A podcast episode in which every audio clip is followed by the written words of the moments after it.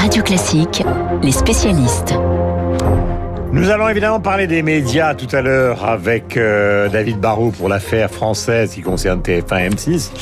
Mais vous allez voir qu'avec Dimitri, nous sommes les petits joueurs car euh, effectivement, dans le domaine des médias, ça bouge aussi considérablement aux États-Unis. Mais nous allons partir euh, en Colombie. Vous savez que la Colombie, c'est ce pays qui est juste à côté du Venezuela, donc au nord de l'Amérique latine, où des manifestations violentes se déroulent depuis trois semaines et que suit évidemment avec attention Emmanuel Fou. Elles ont déjà fait 42 morts et 800 blessés, selon un bilan officiel. La cible des manifestants, c'est la politique économique du gouvernement conservateur, Emmanuel. Oui, Guillaume, et au fur et à mesure que les cortèges euh, s'allongeaient ces derniers jours, les raisons de la colère des Colombiens se sont accumulées. Il y a eu d'abord une réforme fiscale destinée à financer le coût de la pandémie par des hausses d'impôts et un élargissement de la TVA.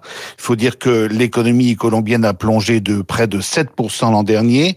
Les mesures frappaient les classes moyennes de plein fouet et rejetées par l'opposition, les syndicats, mais même certains cadres du parti au pouvoir le projet a été finalement euh, vite retiré par le président Ivan Duque.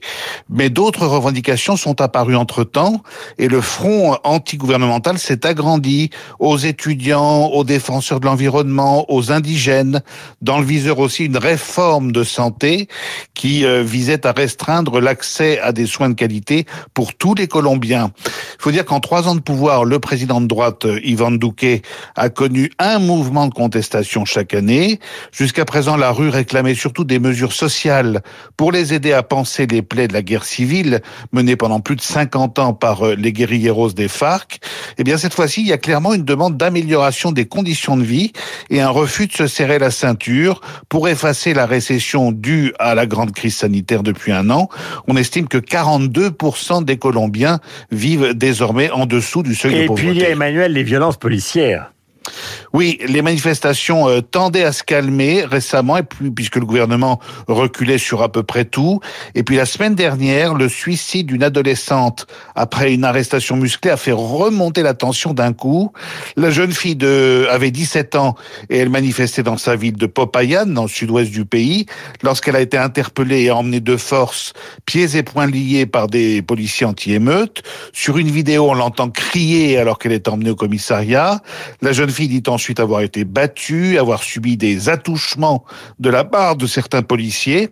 Et le lendemain, on l'a retrouvée chez elle, euh, totalement inanimée. Elle s'était donné la mort. Ce suicide d'une mineure a causé une très vive émotion dans tout le pays, avec des manifestations très tendues dans la capitale Bogota, mais aussi en province comme à Medellín ou à Cali, avec le sentiment que la population continue d'être criminalisée par les autorités, qui voient encore une majorité de manifestants comme des vandales et des délinquants forcément infiltrés par les ex-guerrilleros. Alors, aux dernières nouvelles, le médiateur du gouvernement a proposé l'ouverture d'un dialogue direct avec le président lui-même et le comité de, des grévistes, lui, incite, insiste sur l'urgence de désarmer le pays pour que les jeunes Colombiens ne risquent pas leur peau à chaque fois qu'ils descendent dans la rue. 7h45 sur l'antenne de Radio Classique. Voici ce close-up donc euh, sur la situation en Colombie.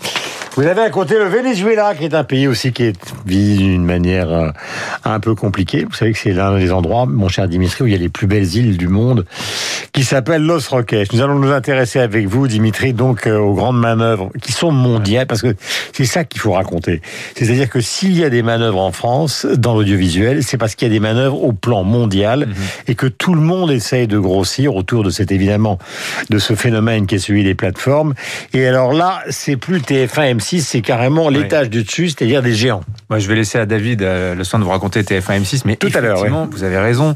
Le mouvement de consolidation, il est indispensable, surtout dans le paysage télévisuel européen qui est extrêmement fragmenté. On a des marchés nationaux, euh, des petits acteurs qui parfois tentent de s'unir. Regardez la plateforme Salto, par exemple, TF1, M6, France Télévisions. Ils lancent une plateforme commune au mois d'octobre. Dernier comptage, 200 000 abonnés. Et dans ce lot, on ne sait pas combien en fait sont en période d'essai d'un mois gratuite et peut- sont-ils restés après. On ne sait pas trop. À titre Ouais, de on est très loin de Netflix, euh, Voilà, 8 millions d'Amazon et d'A- et d'Apple TV. Alors voilà, les chiffres sont les suivants. Euh, Netflix, 8 8 millions d'abonnés en France. Mhm. Euh, à l'échelle de la planète, je sais pas, on a passé le cap des 200 millions depuis longtemps. 200 millions, c'est le ticket d'entrée moyen aussi. Prime Video, par exemple, le service euh, vidéo Mhm. auquel vous avez accès si vous êtes abonné Prime, pareil, ils sont à 200 millions.